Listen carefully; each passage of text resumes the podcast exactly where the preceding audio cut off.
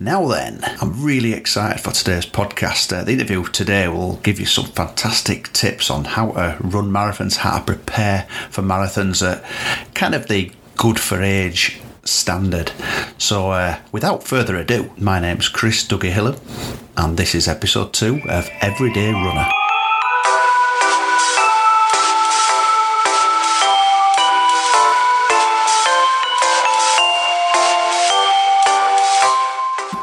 And I'd just like to welcome to this podcast to Everyday Run. I'd like to welcome Paul Eseltine. Paul, how are you? I'm all right. Thanks for the uh, thanks for the invite. Great stuff, yeah. Now I've got to say, I've been on the webcams this morning looking at Kitzbühel, and uh, it's a bit overcast where you are, but at the top of the mountains it looked glorious today. yeah, it is. It is being a bit overcast, and but we've got snow on the top of the mountains now. Just a pity that no one's allowed to ski until Christmas Eve.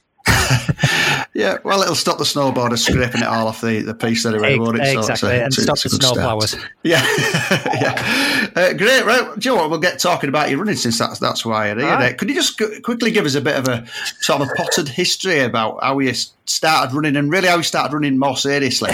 yeah, well, when you asked me to come on on this uh, auspicious show, uh, I had to I had to take some time to think where it all came from. Really, basically, I think it got to that midlife crisis type of thing where I was putting on a lot of weight, drinking a lot, enjoying myself, mm. and um, I literally had an uh, epiphany moment. And I think it takes something like that to like have, have, a look at yourself in a mirror. And it literally was looking at myself yeah. in a mirror. I, I, remember I was in Quiksilver changing rooms, looking at the mirror, and then I think I must have weighed, I must have been over like eighty six kilos maybe more. Crikey. Yeah. Yeah. So for my, I know like what, I don't know what that is in stones anymore. I'm, I'm completely on the other side. No idea. Yeah. So I was, I was really heavy and I thought, oh, I've got yeah. to do something about this now. And, uh, I was with my girlfriend who was a wife at the time and she said, right, let's do something about it. She got me a fitness test. Um, right. Did that, and then started off by doing triathlons because Kitzbühel had a triathlon at those times. So I thought, right, yeah. I want to do a. Tri- I want to do something extreme. I've got to do yeah. just the competitive nature in me. I thought I'd do. Yes. I'd like, right, I want to do some competition because otherwise, if I'm just going out for a run, I can't do it. If there's no aim no. for it, the like or something at the end of the line to go for. So I did two um, two triathlons. My Great. biggest problem is in triathlons, I think, like most people who come to triathlons late, is swimming.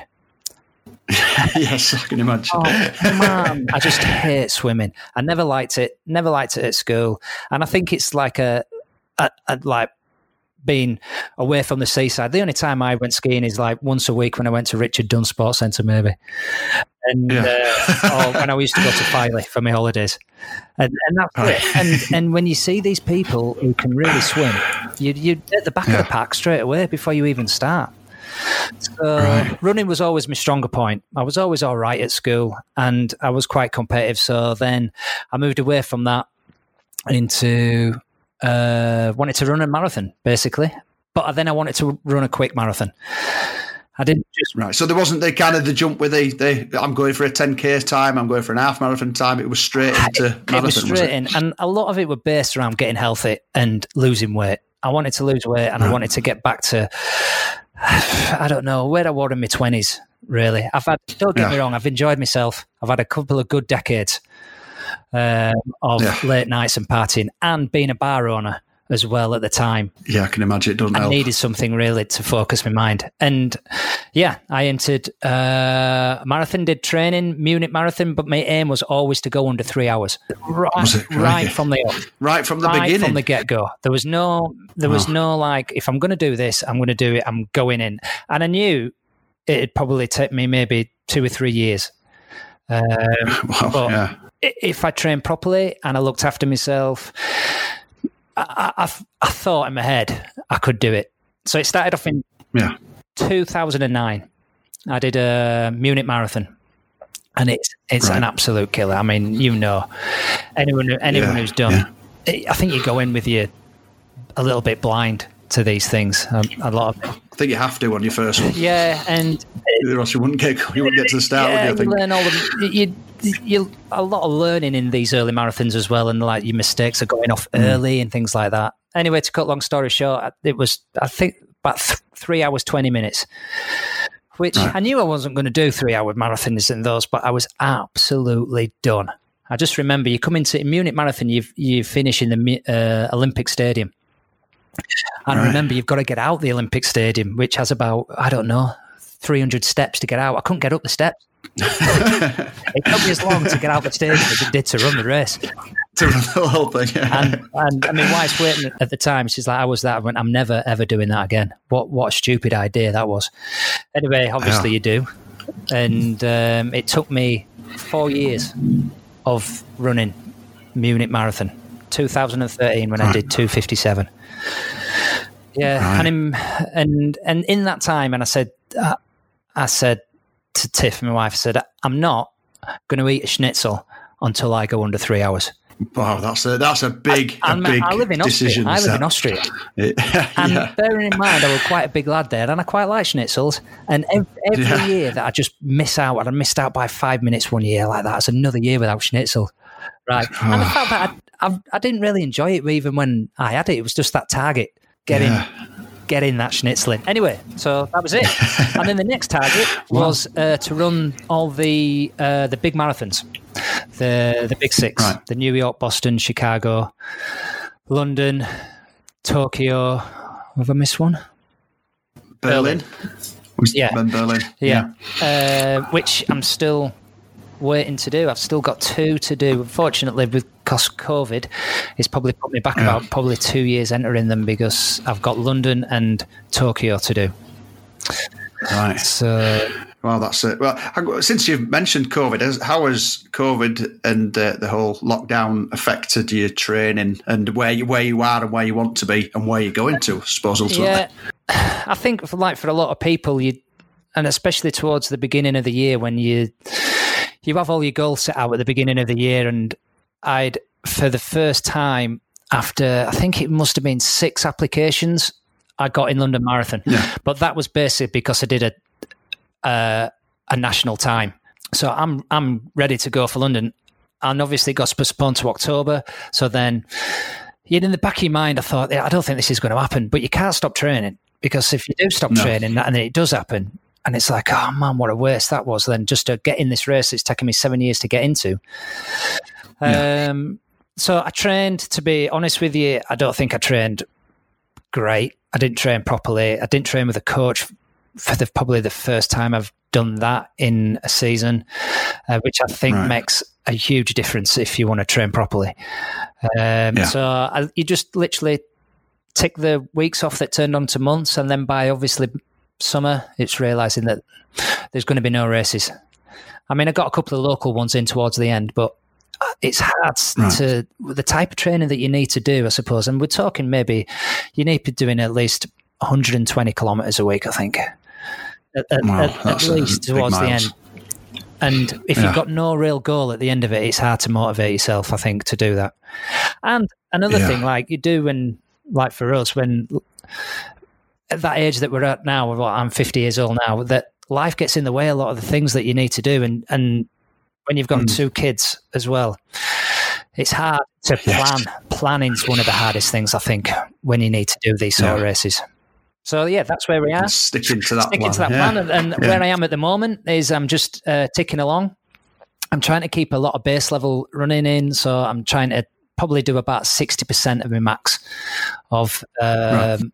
And a lot of running that I'll do at the moment is down to heart rate, keeping my heart rate low, and just doing a lot of base stuff, basically it actually quite nicely brings me on to something I was really going to talk about, which is your your training mm-hmm. um, for for these these big marathons. I, I, don't know if you if you follow Twitter, somebody called Dan Nash who was looking for a, yep.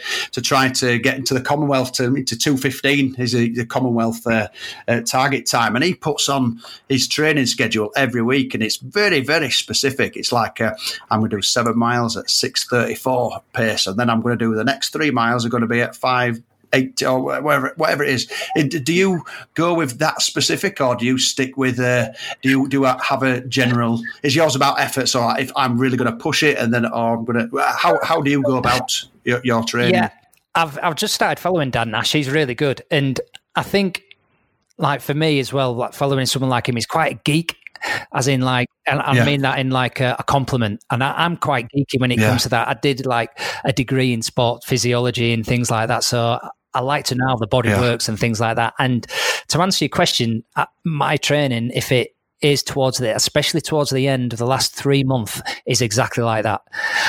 Um, right. My coach uh, will give me probably a month of uh, programs. Then we'll go down to yeah. a weekly program. And if I'm doing a long run, for example, I'll do a three hour run. I'll do, uh, it'll put, for example, the first hour is going to be um, warm up hour and it's going to be at 427. 427. So that's around about seven. For, for example, seven, seven, seven, six, six yeah, is about that. But that will be it for the first hour. Then you're going to do another uh, 10Ks at four, six, four, 18, for example, right, right, to the second. Then you're going to do yeah. the last 5Ks 410 or 405, depending how far I am within the training. And then another three, 4Ks cool down back into four, 450 or something like that. But it is that specific that it is down, it right. literally is down at the second. And I think I prefer things like that because I want to be organized and like it, it helps mm.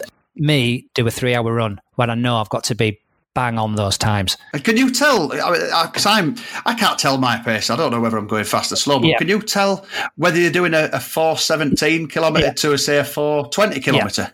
Yeah. It, it's, it's yeah. Can. I can, if if I'm on the flat, if I'm on a flat surface, and then I know I live in the mountains, but I'd say ninety percent of my training is try to keep as flat as possible. And I've run in Bradford, around where you run, and it's virtually impossible to run a, a, flat course around Bradford. But here, I can run flat yeah. courses because you're on the by the river and the bottom of the valleys. Right. But I can literally tell within three seconds at that sort of pace because I've run it that much if I'm running too fast or too yeah. slow within three five wow, seconds, amazing, which transfers when you're in a race. When you when you're racing, you'll know I'll know exactly what a a 415 feels like, and I'll know what a 410 feels like pace, and I can wow, literally hit back to yeah. back. I've done enough of it, so I think it just becomes sort of like yeah. a natural thing, and you can tell by your breathing, and you can tell by the way that that, that feels. And the hardest thing to do, and I think when you're doing this sort of training for this long, is it's not to run that fast because it is quick. It, it it's yeah. not to run quicker because sometimes you right. do feel pretty good and you're going along and you're thinking, "Oh, this is great," and I can run faster than a 430 per kilometer pace for another hour. Yeah. But that's not the point of the workout. The point of the workout is just to adjust to different body systems that you need to develop right. over a period of time. And yeah. it's not just over that run, obviously, it's over a year, two years, three. Yeah. More. So, yeah. But yeah, you have to. I, I, am quite specific about that. And I think the further down the line that you get and the quicker that you want to be, I think the more you have to not leave to chance. Yeah. And that's why it's so important to get a coach. You need someone either who you know who's a coach, that I'm lucky enough to do, uh, Marcel yeah. Who's my coach, who's um, awesome, and uh, right. become uh, is a friend as well. And and you just got to find someone that you can either trust that. Because you got to go, you've got to like the process. A lot of people say that you must love running uh, to do what you do and what you do, because it, it is quite boring. Marathon training can be boring. It's not like being in the hills yeah. and you're doing like the ultra type thing that that you can do that you can go out and see stuff. A lot of it is repetitive, yeah. but you've got to like the process, I think. And I really like I get a kick out the process of seeing the benefits and seeing how quick I can go. It must have been quite frustrating for you when you got that uh, the back injury. What was it? I don't know how long ago was that now. Yeah, was it about was two uh, years ago when um, two years. Yeah, I blew two discs at the bottom of my back by doing weight training. I was uh, because a lot of it as well. You've got to you can't just run all the time. You've got to change up. You've got to be strength and conditioning, do don't strength you? and conditioning, it's all part of it. And uh, yeah, I remember when I did it, I was I was deadlifting, and and it, it, wasn't even a heavy weight, and I lifted it wrong, and I knew at the time I just lifted it wrong, and it it wasn't bad, and I could feel I went ah I hmm. lifted that wrong, and like I dropped it. But the unfortunate thing was it was right in the middle of a a workout loads over a week or two weeks where I was doing heavy mileage, and I didn't right. let myself recover long enough. And at first, it manifested in just uh, my calf was really sore, and I was rolling it and rolling it, and there was nothing. I couldn't see the problem in it nothing happening until yeah. I was doing. I think it was a 35k long run, and then 30 k's in, my back just went completely, right. and that was the end of the season. So, uh, yeah. And taught me a big lesson on stretching and looking after yourself in recovery, which the older you get, the more you have to do. The longer it takes, the longer it, yeah. it takes, and and it's hard because when you're used to training and you're used to doing things, it's not doing anything is the killer. And yeah. as my wife will testify, I'm a pain in that respect. yeah. I'm sitting home when I'm injured. I'm yeah. just terrible. Absolutely terrible. Probably like most people. Did you have to go for special treatment or was it literally just a case of resting and yeah, um, I, am lucky being in the Austrian health system, I suppose, um, because they do really look after you. I got an MRI within two days. So yeah, so I'm straight That's into good. an MRI. Is it an osteopath or whatever you see, or a neurologist? I got to see yeah. all within the space of a week that just found the root of the problem straight away. So I could start to recover straight away, which meant by doing nothing basically, um, and mm. then uh, got physio. And basically, the root of it all is is is stretching and mobility.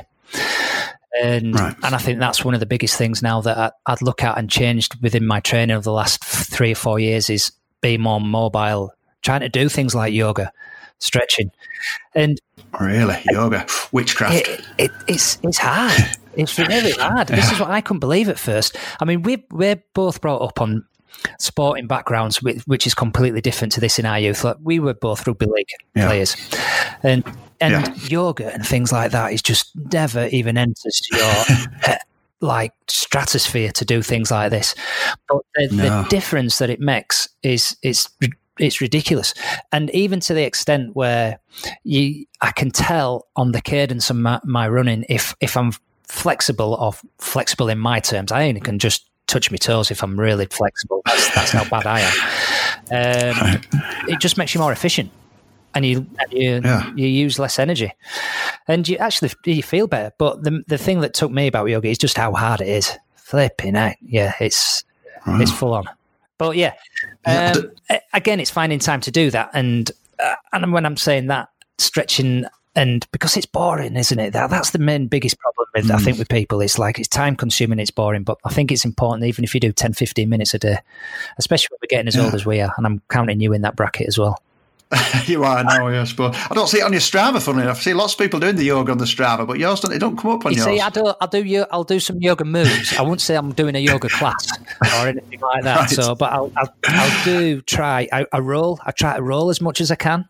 I roll my back yeah. as much as I can, um, and I'll I'll try and stretch, especially my hamstrings. And I know, like, um, yeah. it's usually in runners that hamstrings are, are pretty tight anyway. Um, but I think yeah. it's important just to just to keep on top of it, basically. I remember that your, your coach telling you once about having to roll your shins. Now I know how, how bad foam rollers can be, but I'm not touching my shins with them. Do you know when people say that you go and you and you go to a, a, a sports physio and, and, people say, What happened? Yeah. They're like, Yeah, it gives me a sports massage. Well, oh, that must be absolutely brilliant. How do you feel? I went, I've never been as much pain in my life. I like within five seconds, I'm sweating and the pain yeah. of rolling your uh, IT band and your shins. Yeah. And it's oh. like, it, it's torture. It's absolute torture. So, yeah, it's no fun. Uh, but um, it definitely does the job, but it's not. It's definitely not relaxing.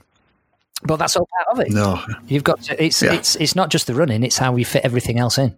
Yeah, I mean that's that's what probably brings me on to the next point of conversation that I want to talk about, and that's how how does you, you talked about Bradford being very uh, sort of hilly and Kitzbühel's very flat, but how does how does Kitzbühel help or not help with uh, with with your your uh, your fitness now? Because there is there's obviously a big fitness sort of um, community, but there's also a very big drinking community there as well, uh, as I know through uh, experience.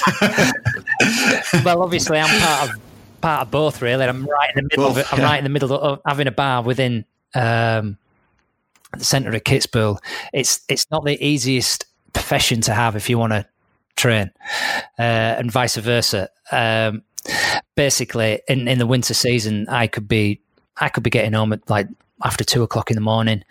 Um, and then it's trying to fit things in. In the winter season, there's a lot of snow. It's difficult to train properly. So my training really stuff is in winter. Yeah. It's very seasonal. And like, I'd love to have a year round where I can li- really concentrate, but it has to take a little bit of a back burner for about three months. Uh, because the yeah. business and the just the nature. I mean, we could be getting down to minus 20, 20 30 degrees sometimes, and it's not easy to run in those yeah. conditions. Um, and what I'll try to do now is just try to keep it really low level. I'm lucky. And then the flip side, when we come into summer, I can take a lot of time off. We've uh, a running track mm. within Kitzbühel. I can be literally the only person on that running track. Um, so you've got, I've got a, literally a private running track. You've got the mountains, you've got trails, you've got literally. I can. I did a run today, for example, and I, and it's. I didn't see anybody and and that's quite a common occurrence that I can just run and not see anybody, and and I can find the routes that are flat. And if you can't if you can't yeah. run on trainee, you can't run or train anywhere in the world. I'd say Kitzbühel it's, it no. is like a running paradise in summer. You've got the it goes up to what one thousand eight hundred meters. It can be at the top. So if you wanted to train well, a yeah. little bit of altitude, not not majorly, but enough that you can feel it. You can feel the difference when yeah. you train up at the top. Um, it's it's brilliant it's a, I am completely blessed to be able to train here, and I, I don't know if I could do it if I would. I live back in Bradford, to tell you the truth. I don't know if um, no. I, those when I, I, look at your Strava, for example, and I see your five o'clock starts. yeah, windy. yeah. windy, rain. Yeah, windy, cold, wet, yeah. miserable. But yeah, but, but you're getting yeah, outside. But yeah, yeah. We, I am. I am lucky. I am lucky like to have this scenery and these places that I can run to and go to. X didn't you do the uh, you did the Kitzbühel Horn run, didn't you? The the ascent uh, one year, yeah, didn't I've done you? it twice. I don't know why I did it twice, to twice. tell you the truth, because that that I think I must have been bored second time round. I don't even know. I, I, remember setting off, uh, and this if people that don't know it, the Kitzbühel uh, race it goes from I think 800 meters to 2,000 meters uh, from the centre of the village to the top of Kitzbühel Horn. It's about 2,000 metres. In I think it's seven kilometres, maybe it might be less. But the, the, the rise itself is, is that it's a it's like a one in seven or whatever it is, and it's it's grim. Yeah. Some people like that sort of thing, and I, I remember doing it the second time. And soon as I set off, I thought, "What am I doing? What am I doing here?" And I remember just do not look up because you're running, and it just never ever ends. No. I can't remember what time. It must have been yeah. about an hour, 20 minutes or something like that. And it just keeps getting steeper and steeper and steeper. Yeah. And yeah, I did, yeah, I did that. That's that's something. yeah, I, I, do remember being at the top to clap you into a one finish, one yeah. year, and uh, you didn't look. That looked certainly looked to be the kind of run that you didn't look to be oh, enjoying. Man, it feels like you'd like you, you, know, like when you you have those dreams and you're in quicksand and you can't get away. It, it's yeah. like those, and it, and it's like your legs aren't moving, and you and I, and I made the mistake of looking up when you get to real the real steep bits at the end. We're thinking, oh yeah. no, I'm just not going to make this. And in in your head, you're just thinking, I don't want to walk. I really don't want to start walking no. because it's only seven kilometers. So and then you just yeah. end up talking to yourself, and then you get some sixty year old guy who's a mountain goat who just jogs yeah. past you and you're thinking, oh, I'm or even older. I think the, the, one guy must have been about, I don't know, must have been knocking on 70. And you look and he, and, and he just trots past me as if he's just going for a Sunday stroll. It's like, I mean, he's probably been doing it all his life. But yeah, yeah, I was glad that finished. Yeah, I bet it was. Think, yeah. Well, let's take you. Which, which, reminds me, I think half the thing was that because you were out as well, and we were all out the night before, which didn't help. Yeah. Which, yeah. I mean, you were you were working, so you weren't really drinking. yeah. yeah. Not much. Honest. Not much.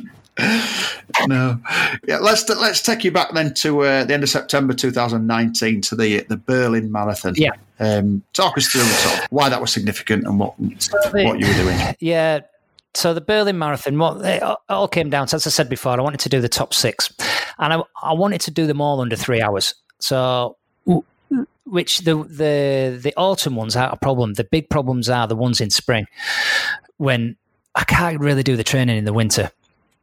So, yeah. Um, now, when you when you do the American ones in Berlin, you can get in for good to age, and my time for my age was quite good. I had uh, an under two two fifty. I think from uh, Yorkshire Marathon. It must have been Yorkshire Marathon. 249 I did in Yorkshire Marathon, right. which gets me into virtually all the races I want for good for age. The ironic thing yeah. is, it doesn't get me into London because I don't live in the UK. You have to be a British ah. resident to be good for right. age, and that's the same for Tokyo. You have to be a Japanese resident to to get in good for age. The only way then I could get into London Marathon is you do a national standard or you do a charity. Now, I didn't want to go down the charity route. Not that I'm against doing all the charity. It's just that I just wanted to do it, see if I could do it off my own back. And the only way I could get in the national time is under 245, which I know mm. I've done under 250 before, so I know it's doable. It's just at that yeah. sort of level, it's it's quick. It is quick. So yeah. I'm in Berlin anyway. I could get in Berlin, and I know uh, Berlin's pancake flat. So that year, right. uh, 2019, last year was all based around getting under 245 for Berlin, so it can get me into London. I've done Berlin, I think now. I think that was my third time doing Berlin. Um, right it helps that I know the course as well. And, you know, not just the course, the way, the big thing about when you're doing the major marathons is if you don't know, as, as much as importance of knowing the course is knowing the, the practicalities. So, for example, mm. um, h- how to get there, um, what to do when you get there, because it, it's a lot of security now around the starts of these. And these are like 50,000 people. For yeah. example, New York, uh, do New York, you're you're getting up at maybe three o'clock in the morning. You've got to get a bus to Staten Island. You're going to be there for two and a half hours at least before the start. Um, yeah. And you need to know these things uh, I think helps yeah. beforehand that if you've run it before, you know what to expect. If you don't, if you haven't run it before, you, people tell you about these things, but until you've experienced them, I mean, I was lucky yeah. when I did New York one because the weather was okay, but I wouldn't want to be there out stuck on Staten Island. I think it's in some fort where you start, Fort Wadsworth, yeah. and you're there from I don't know six o'clock in the morning, maybe, and, and it starts at nine just after nine. But you've got to go yeah. through all the rigmarole of the, the women starting, uh, all the national anthems, blah blah blah. But yeah. and yeah, so you need to know you need to know the courses. So I had the advantage of I've done Berlin before, so I knew exactly what I had to do when I had to get there. The yeah. the I think I was in Corral three, so I wasn't near the front, which was not a great place to be. But I know my splits. I know exactly yeah. every five k where I need to be and I need to be about 19 right. minutes per 5k. What I worked out that Crikey, that yeah. brings me in. That's fast. 240, 242, but it, but it gives right. me a bit of wiggle room towards the end. Now I know you've got to do even splits, and I know the best way to run a marathon is even splits, but it's. Right. I just didn't want to leave anything there. Like if I'd done an even split, that brings me in two forty five, and just in case anything goes wrong at the end. I'd, yeah, I'd do it. Yeah. And to tell you the truth, I was I was running uh, pretty good. Um, it all starts yeah. off, all your adrenaline's going, and uh, the first 5K is always a mess in these marathons because there's that many people starting. You've just got to get your own space, and I don't think it really pans out until about 10 kilometers. But then I've got everything done. I've got it in my head exactly every 5K split. I know exactly what time I need to be. I've memorized right. it uh, literally down to the second. Um, Correct. Yeah. So I know exactly where I've got to be, and that's it. Do you, do you cater for that first five then? So you know you, you yeah. said down to the second, but if it's yeah. if you know that it's going to be a, a mess and it's everybody's going to be around, do you know yeah, I, how we can adjust I, to that? I sort of like I'm I'm not too I'm quite hard on myself in like in in getting splits because I think when going back to when I'm training, like doing these these runs, when my coach has got me down to a second, you should be in this at this second, yeah. you should be in that. I think that gives you a bit of discipline in like, right, I need to be at this time, but I'm not too het up about myself if I if I miss that five first five k. A good thing is right. it might it slows me down a little bit, so you because the adrenaline's going. You've been waiting for two hours, so you're ready to go, yeah. which is not not such a good thing, particularly. So it does help slow you down until it starts thinning. Right. Um, yeah. Yeah, until yeah, until, until it gets to about ten k's, and then then you get into your routine, and then and right. then you're off, and then it's literally, I have everything planned out where I should be at half marathon, where I should be at 10, 15k, 20ks, when I'm taking my gels. For me, what I do is I'll have yeah. a plan for my gels. I'll do uh, every 10ks and then I'll take another one at 35ks. Now, if I take one earlier or not, or a bit later than not, but it just helps me focus my mind that I know that I'm running towards a point where I'm right. going to have a gel at 10ks. And it, it usually for me works out okay doing that. Um, yeah. And that is by experience, basically. And if you want to be taking fuel, and I think in marathons and things like that, I think it helps that you have a lot of it's trial and error to tell you the truth a lot you'll read a lot of things what people tell you to do and what you should do and what you shouldn't do but and what you should take mm. i just find that certain gels um, I can works for me and some gels i just cannot and never i learned by i think i did boston marathon and i think it was uh, i can't remember what is it goo the the gel's called goo, and I, yeah, and hmm. I'd never had them before, and I took one on the course, and it's so thick that I was just nearly sick on the spot because I'd never had it. So, hmm.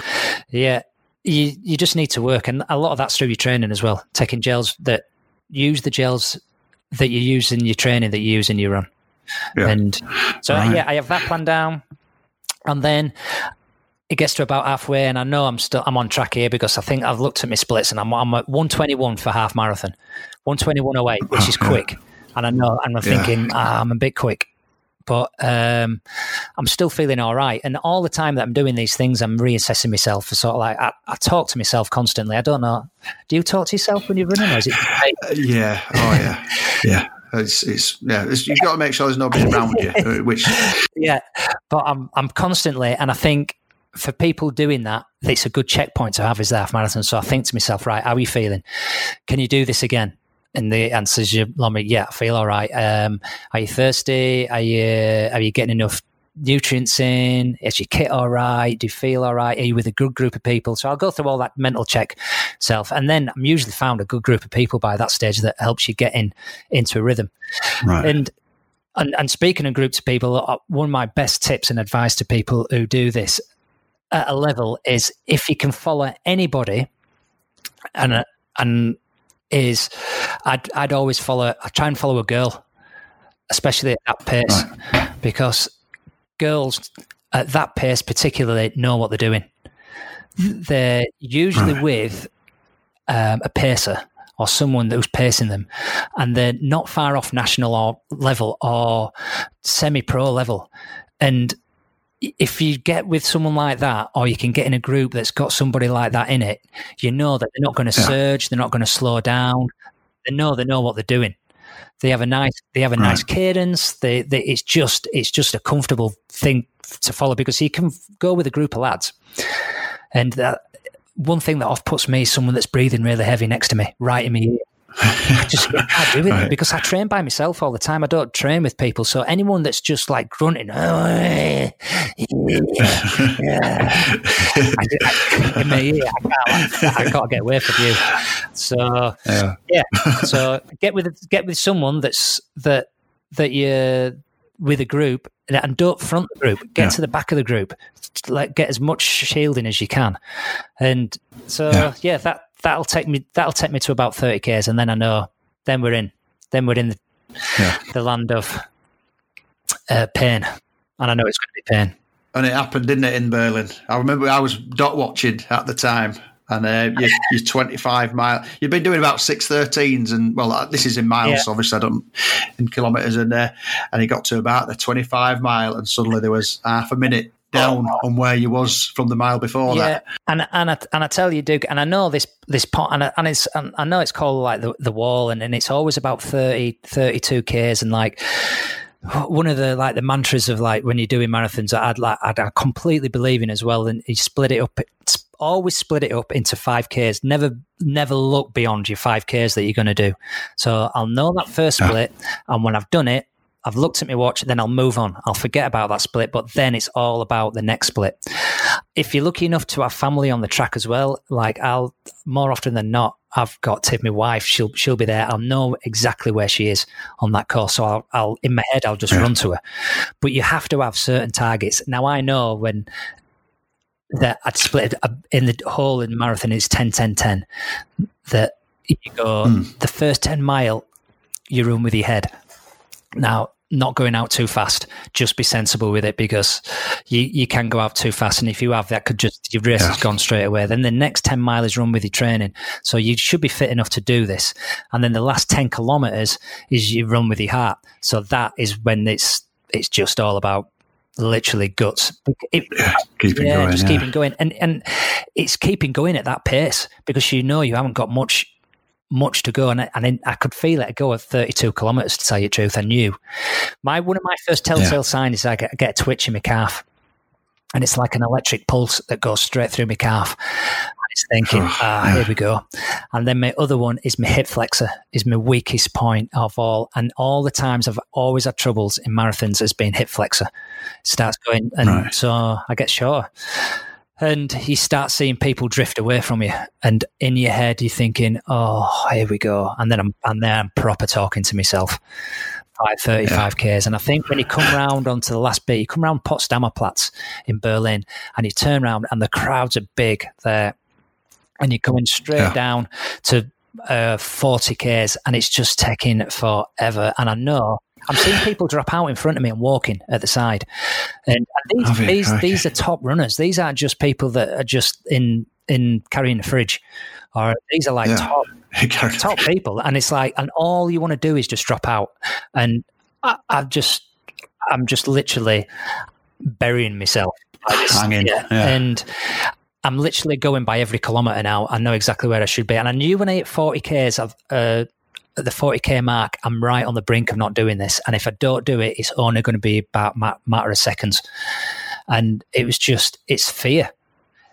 And I've done marathons yeah. before, and I don't, I don't know what it like what it is, but it's just a huge fear comes over me. I've done all this work, I've done all this sacrifice I've, to just be at this point where I could just miss it by seconds.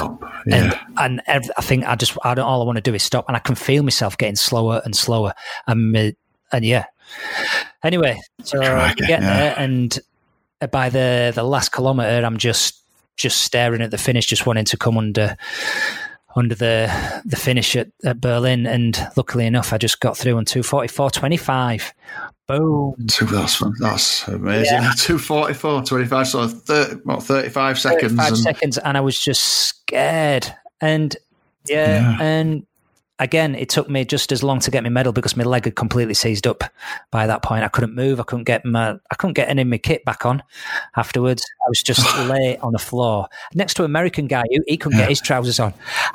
and, and I said to him, I said, like, if it didn't look so bad, we could put each of the trousers on. He went, yeah, probably not too bad that in his American. So yeah, we'll just we'll, we'll yeah. cover it for a bit. But yeah, so that gets me into the London Marathon. So then the target for next year is I'm going to try, if everything be all right, to get under 240.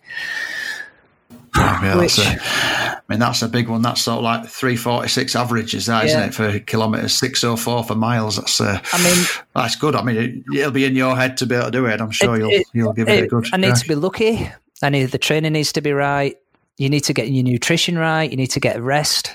Everything's got to go right. But I might only be in London once, so I thought, right. And especially with it being in October, it probably won't be in October again. So it's as quick as I'll yeah. ever be able to run London. So if I'm in good shape enough to do it, I'll uh, I'll do that. Yeah, oh, well, excellent. Good luck with that then. I, I Let's say I'm going to go back to that what you said at the end about sort of your legs all seizing up, yeah. uh, and I think uh, uh, you're not a stranger to hospital tents, are you? No, yeah, that's. I've been in. I've been. Yeah. The thing is, when I'm when I'm going to do these marathons, and I look at myself beforehand, and I thought, I know I'm going to absolutely bury myself, and I know it, yeah. and and I think if you want to try and do a PB at things like this, you know it's gonna it's gonna hurt. And you're going to be redlining it a lot of the time to do this.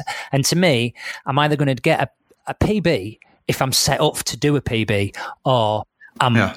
I'm going to blow out and I'll do three and a half hours. For example, I'll completely blow out what happened in Chicago. I just completely blew out a half marathon, but I think that's a lot to do with an injury as well.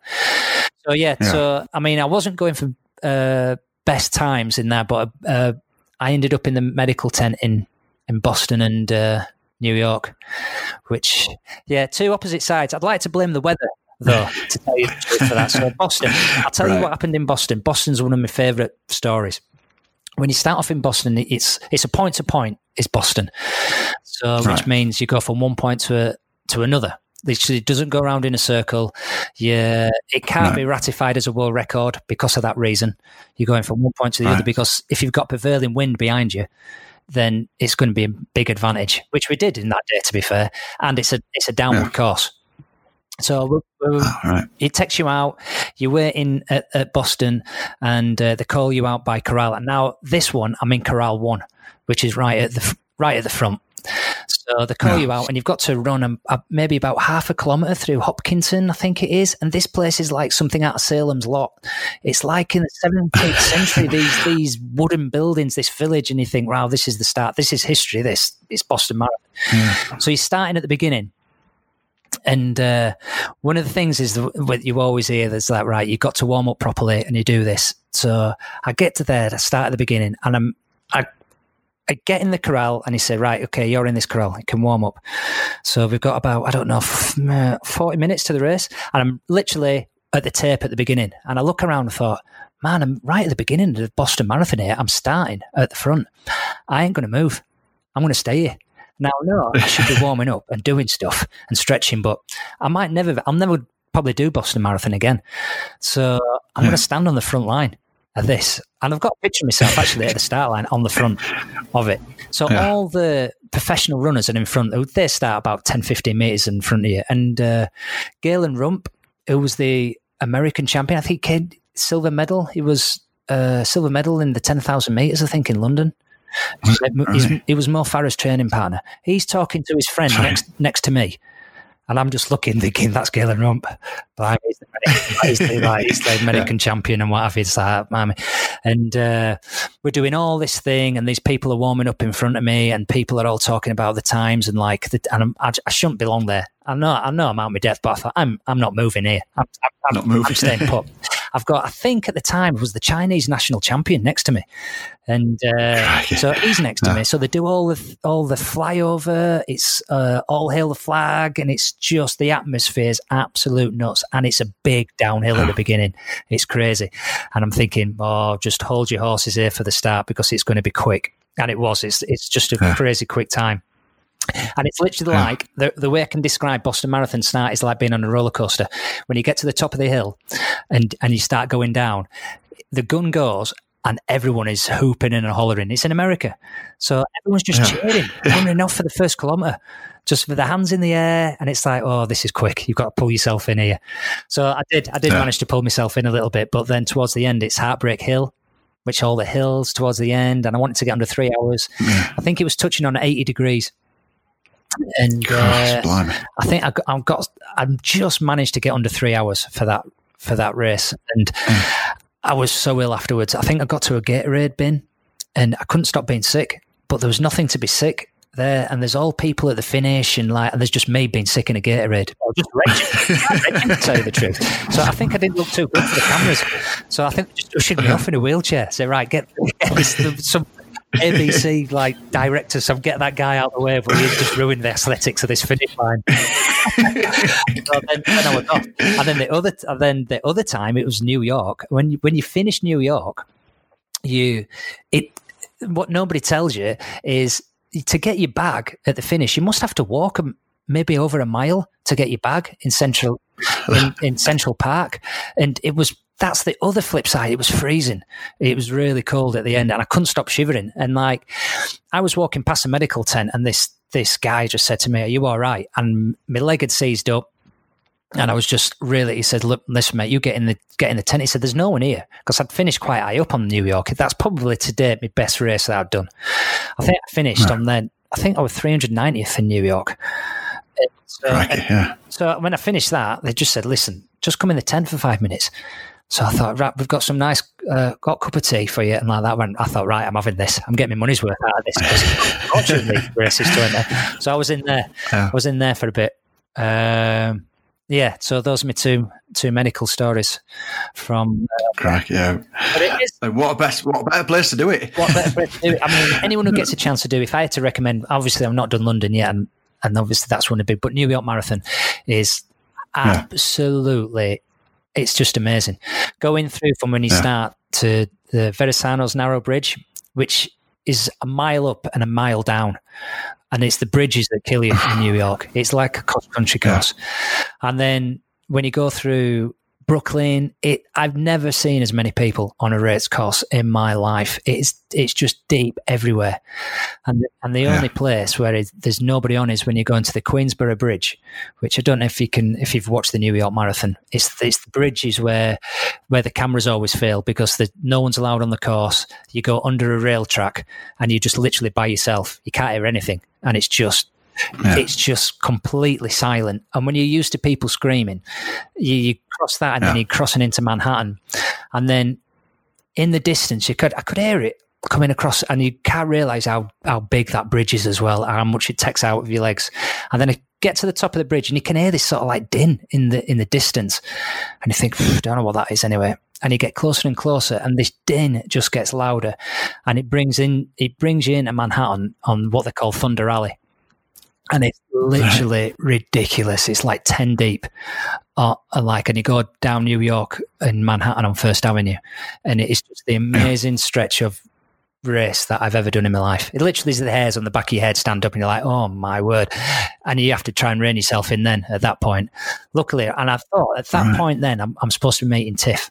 She's got me drinks bottles because she I thought I've got absolutely no chance of finding her within all this. And then in the middle no. of it all, then I just heard this Aussie girl screaming.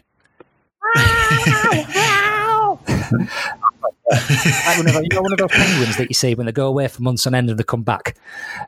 Yeah. Like someone's call. I, got, could hear yeah. call in the middle of everyone. So yeah, I got, I got, I got the bottle. But yeah, New York's is the best best one I've done so Oh, fantastic! Yeah. Great stuff. So it's, it's, good luck with the with the, the, the London then, and hopefully we'll see you in Tokyo as well. Yeah, then, won't we? Tokyo. I mean, I've, I've seen you you've you've got a bit of a sponsorship deal going on as well, haven't you? Yeah, I'm lucky enough that I'm sponsored by On On Running. So, all right, how did that come about? Yeah, I've I've got uh, friends who had a sports shop, sports sets in in Kitzbühel, and uh, they were looking for what they call them. Uh, they're called ambassadors uh, on ambassadors in certain regions. Uh, and On's a Swiss brand. So they're quite big here in Austria as well, and I think they're getting into the UK and, and uh, it's a yeah, lot, a lot of yeah. main, mainstream. Um, and uh, yeah, I was lucky enough uh, to ask if if I'd be if I'd run. To tell you the truth, I'd, i was running in on trainers before that I became one of their ambassadors. So to me, it's a no brainer. I mean, who doesn't want free stuff? Mm.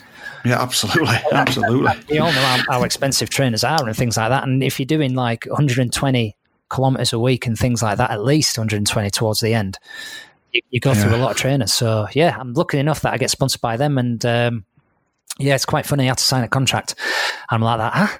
Like. Uh, yeah, anything that I put on the uh, the social media things. So if I do any social media, which I'm not, I'm not I'm not great on social media, to tell you the truth. I like Strava right. because I like that running community thing, but like Facebook and uh, Twitter and things like that. Twitter and Instagram. yeah, I'll, I'll, always give them a plug because, and to tell you the truth, they are the trainers that I tend to run in anyway. Well, to, so that's your contractual obli- obligations then uh, covered yeah, for this show. Really are, the, the, new on boom trainer. It really is. Yeah. A, it's a marvelous piece of kit, which is yeah, which is the best trainer I've ever run with. But technology's coming on so far now in trainers. So yeah, what what do you feel about the technology? I mean, there's there is like the Vaporflies that, that kind of twang you forwards? Are you, are you up for that? I, I, know obviously you can't run them because and on, on, all of the good trainers, I'm, I'm, I'm not that badly against them, to tell you the truth. I mean, I think what people don't understand is that they'll say they can add three percent to your to your running, like but what these trainers are as well, a lot of these top end, these ones like Vaporfly, Vaporfly, for example, are designed for top, top runners. These are designed yeah. for people who are running 210, 215 marathons and things like that. Yeah. You need the you need the mechanics in your running to get the best out of these trainers. They're designed for athletes, for elites, elites yeah. that are probably four foot landing runners that so if you're if you're a heel striker or you're a completely different type of runner to the, the, these might not suit you. So people just presume, for mm. example, yeah, these are the best trainers for me. Then there probably won't be. And if you're doing, I don't know, four or five hour marathons times, Vaporflies probably won't help you whatsoever because you won't have the stability in. Right. Um, so it's horses for courses, and I think you need to find a range of uh, footwear that really suits you, but it is massively important. Um, but just because elite runners run in these top, these these top training, they they've got literally nothing about them. So if you're not used to running and running quite hard no. on, hard surfaces as well, it's just going to crush your quads and your calves. Yeah. It's a bit. So yeah, you need to find a trainer that uh, really suits your style of running. And the best thing to do that is yeah. probably go to a good running shop and go on a treadmill and get tested by someone who knows what they're talking about when it comes to training. So whatever your foot strike is, yeah, uh, yeah, they'll know. Especially, yeah. Oh, I suppose that, that's there's, there's, the big advertising campaigns that try to sell the um, everyday runners. Yeah. Try to sell them the, these really good trainers that, like you said, are not going to make any difference whatsoever. Won't make any difference to it, and it could really do you some damage. Actually, damage, yeah, yeah, a lot of damage. Um, so, yeah, that's great. You would recommend on trainers, though, would you? I totally. And, and, and I'm not saying that because yeah, they, they have. I was running in on trainers for two or three years before they even sponsored me. So, and they they're yeah. just for me they're they're brilliant, and yeah, they just help my running, and they just. I'm quite fussy when it comes to trainers, and I can't run in certain brands. Won't mention them, but certain mm. brands I cannot run in because I'm flat-footed, and, and I right. get cramp in the bottom of my feet. So these ones yeah. suit me really down to the ground, and they're super quick, and you've got a, a lot of choice. So it's not just like, for example, um, it, it, there's there's racing. A lot of the, the top runners will run racing flats. Racing flats, yeah. normal people are just it's you just don't go there. You'll just never run in them them ever. You need to find something like a mid range trainer that you're comfortable with because comfort is going to get you over the line quicker than pain on a marathon. Yeah. So yeah, that's my advice on footwear.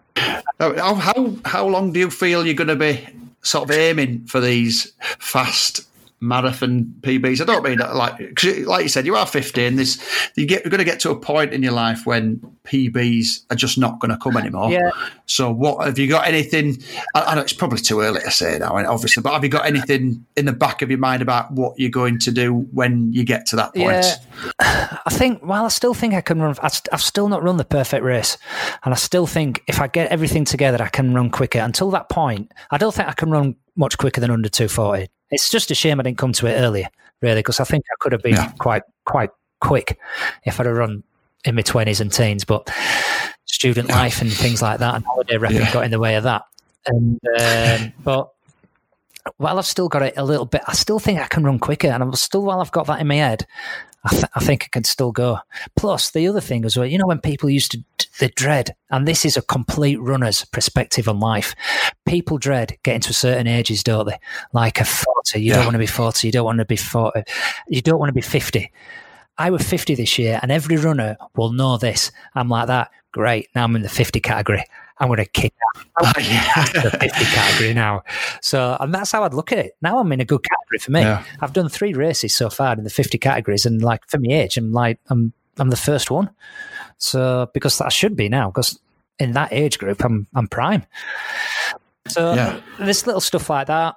And I think afterwards, when I've done this running, I'm gonna. I, I want to do trail running. I want to try it, but I just. Uh, do you know, like, like you probably look at me and think, I don't know, you can run like at those speeds and like you can like and run do that sort of training, which is quite monotonous. I suppose it is monotonous when you, there's a lot of yeah. uh, clock watching, but I'm a bit of stato anyway, yeah. so that that suits me having that. What I can't get my head around is people that can run over 10 hours in a day that just i just don't i don't i don't get it i really don't like for a yeah. 24 hour race but i know there's a round here that is the the big running community i'm i'm literally by myself here because in terms of because you run on the flat, aren't you? As opposed to all hills. They're all they're all hill runners. Everyone's in the hills, and yeah. everyone wants to do the long one. And there's a lot of races that I can do here, so I think I will do. But in my usual thing, I'd probably want to go straight into a hundred miler because if I'm going to do, I want to do yeah. one. Yeah, and I'll I'll go for that. But yeah, we'll see. Oh well, yeah, absolutely. you've got you've got enough terrain there to, to play with to, to practice that for when you when you're ready to come off the roads and yeah. join the rest of us plodders on the dirt. Yeah, i am all in for that. I'm all in for that. Um, but I just thought I, I, was just thinking the thought of going for like 24 hours, 25. It just it just the longest I've ever yeah. run, I think, is four and a half hours, and it just the the thought of doing that is just that's what amazes me. Like these runners that yeah. like, like like I've done when you see when you you look at uh, when you're tracking people like that. And I've tracked people at six o'clock, like your brother, for example, and you. Tracked yeah. you, and like agree, yeah. I go to bed and I wake up in the morning and he's still he's still going like I'm still going. And I've had my dinner. I'll come back and like, yeah. hey, still going. Oh, what? How do you do that? so, yeah, that's something that I will, I will, do down the line when I think that I just can't go any quicker. But I just love running quick. I just love that thing where I'm just literally in an ability that I can pr- properly run at that speed. And I'm also, yeah. while I've got this sort of training in me now, like to give this up now and just stop it's like oh, work this yeah. hard to get to this sort of pace where I can run comfortably for four four minute Ks quite comfortably. Yeah. So, wow, that's fast. Yeah. yeah. Great. Well, we're getting to uh, getting quite near the end now of, uh, of this podcast. So I did ask you to prepare a couple of uh, routes for people if they ever come to Kitzbühel and uh, and want to um, see or wherever you've chosen your routes. But really, two routes. It's one sort of your, your quite a short route, one that's accessible for for anybody that, that might find enjoyable, and then maybe your favourite challenging route that isn't uh, a marathon course. well, yeah. Well, that's. I mean, yeah. There's so many around here for the short ones. I mean it is literally. Yeah. I mean, I keep asking you to bring your trainers out, but you daren't, do you? Like, I brought them out at New Year, but uh, it was I was out running before you uh, before you got yeah, up. So um, in summer, it, it, literally is amazing. But, but I probably look towards uh, Ramschwarzsee, which is a local lake around Kitzbühel. There's and right. they already have trails marked out for you. So you can choose whatever trails you want. There's a trail map, and uh, all the trails are, marked and routed. I think the longest one is 12 kilometres, going down to five kilometres. And round right. the back of Schwarzsee, it's, it's quite hilly, but it's not mountainous. It's just hills. Um, there's some absolutely brilliant runs where you complete isolation. It's amazing scenery, and little lakes that you pass. Um, yeah, it's the quintessential alpine views that you'll get from there. Yeah. And yeah, that'll be my run. And literally, that'll be for anyone. You can, I think it's two and a half Ks. You can run up to 12, 15, up to as much as you want. You can keep going around in different little routes and zones around that area. So you don't have to go too far. So that, that'd be my right. one. Me one that I had, and I thought about this. Me one that I'd, it's probably, probably not for everyone and probably is, is my tester run that to know what sort of shape I'm in. But it's a 30, I think it's a 34k run. And it's, I, I always do it if in my marathon, if to see where I am, like my last big one. And that's from Kitzbühel to Lofer, which is, right. is if you're going towards Salzburg. Again, it's you're going through lots of different villages. Um, and it's brilliant scenery. Um, it's not easy though. Um, and you have to have somebody waiting for you at the other end, which normally I do, which I'm quite lucky at. Yeah, you, have got runs like that. That it is your testing one. Um, but then, yeah, I'd always go around the lake if you want an enjoyable alpine experience. Is the lake great? Nice one. That, that's that's fantastic. That well, um, before we go, uh, is there anything you'd like to say? Have you got any? Uh, do you want to give out your your Strava handle, or do you want to advertise your bar, or anything else? Um, just for a bit about you know people that listen. I want people that go to Kitzbühel. Paul Eggletine, I think. I try, I try to put some photographs up, not as many as you. I don't know how you find time to stick as many photographs up.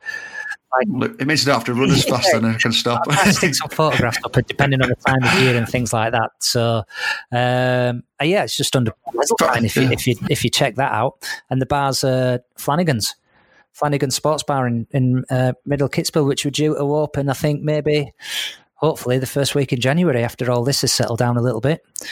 And, Great. Uh, good luck with that. I hope it. I hope it does. And, and can I say I'll back you up there and say that it's definitely a, a bar worth going to. Is Flanagan's? Probably out of all of them. yeah. You're surprised I remember him. Actually, you, you're telling me stories that I'm going. I think I might have heard this story before, but I'm not really sure if I have or not. Yeah, those always the best ones. I mean, that. I mean, I yeah. think I probably could have done 240, but every time you come out and visit, you take about five minutes off my time every year.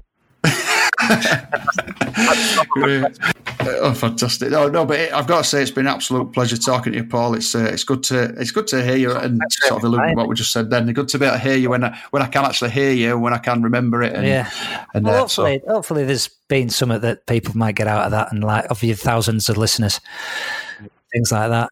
Well, I've I've got a whole thirty three, and I've had I've had literally some messages telling me to do another one. So, awesome.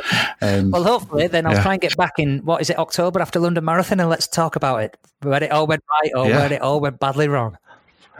Absolutely, yeah. We'll put it on again, and uh, and other than that, i am still got my fingers crossed that we might, as a family, see you in February. Awesome. Uh, we, we, booked in there, so I, I, hope we do. But it's great to talk to you, and uh, uh, thanks very much for, for coming on the show, Brilliant. Paul. Thank you for having me. Cheers. Cheers, pal. See you later.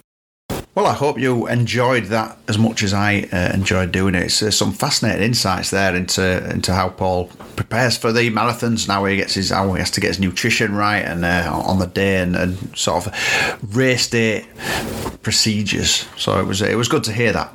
I think uh, in other news this week, the biggest is probably the Kevin Sinfield uh, seven marathons in seven days. I mean, a fantastic, fantastic effort there for motor neuron disease charity there. But I mean, each marathon was under four hours, and what three thirty-five I think was his fastest on day three, which is just immense. So, uh, well done, Kevin Sinfield, for that. Uh, but this is the end of the podcast. Uh, it's another one over and done with. That's a whole two done now. Um, really enjoyed it, and uh, hopefully there's going to be another one upcoming soon.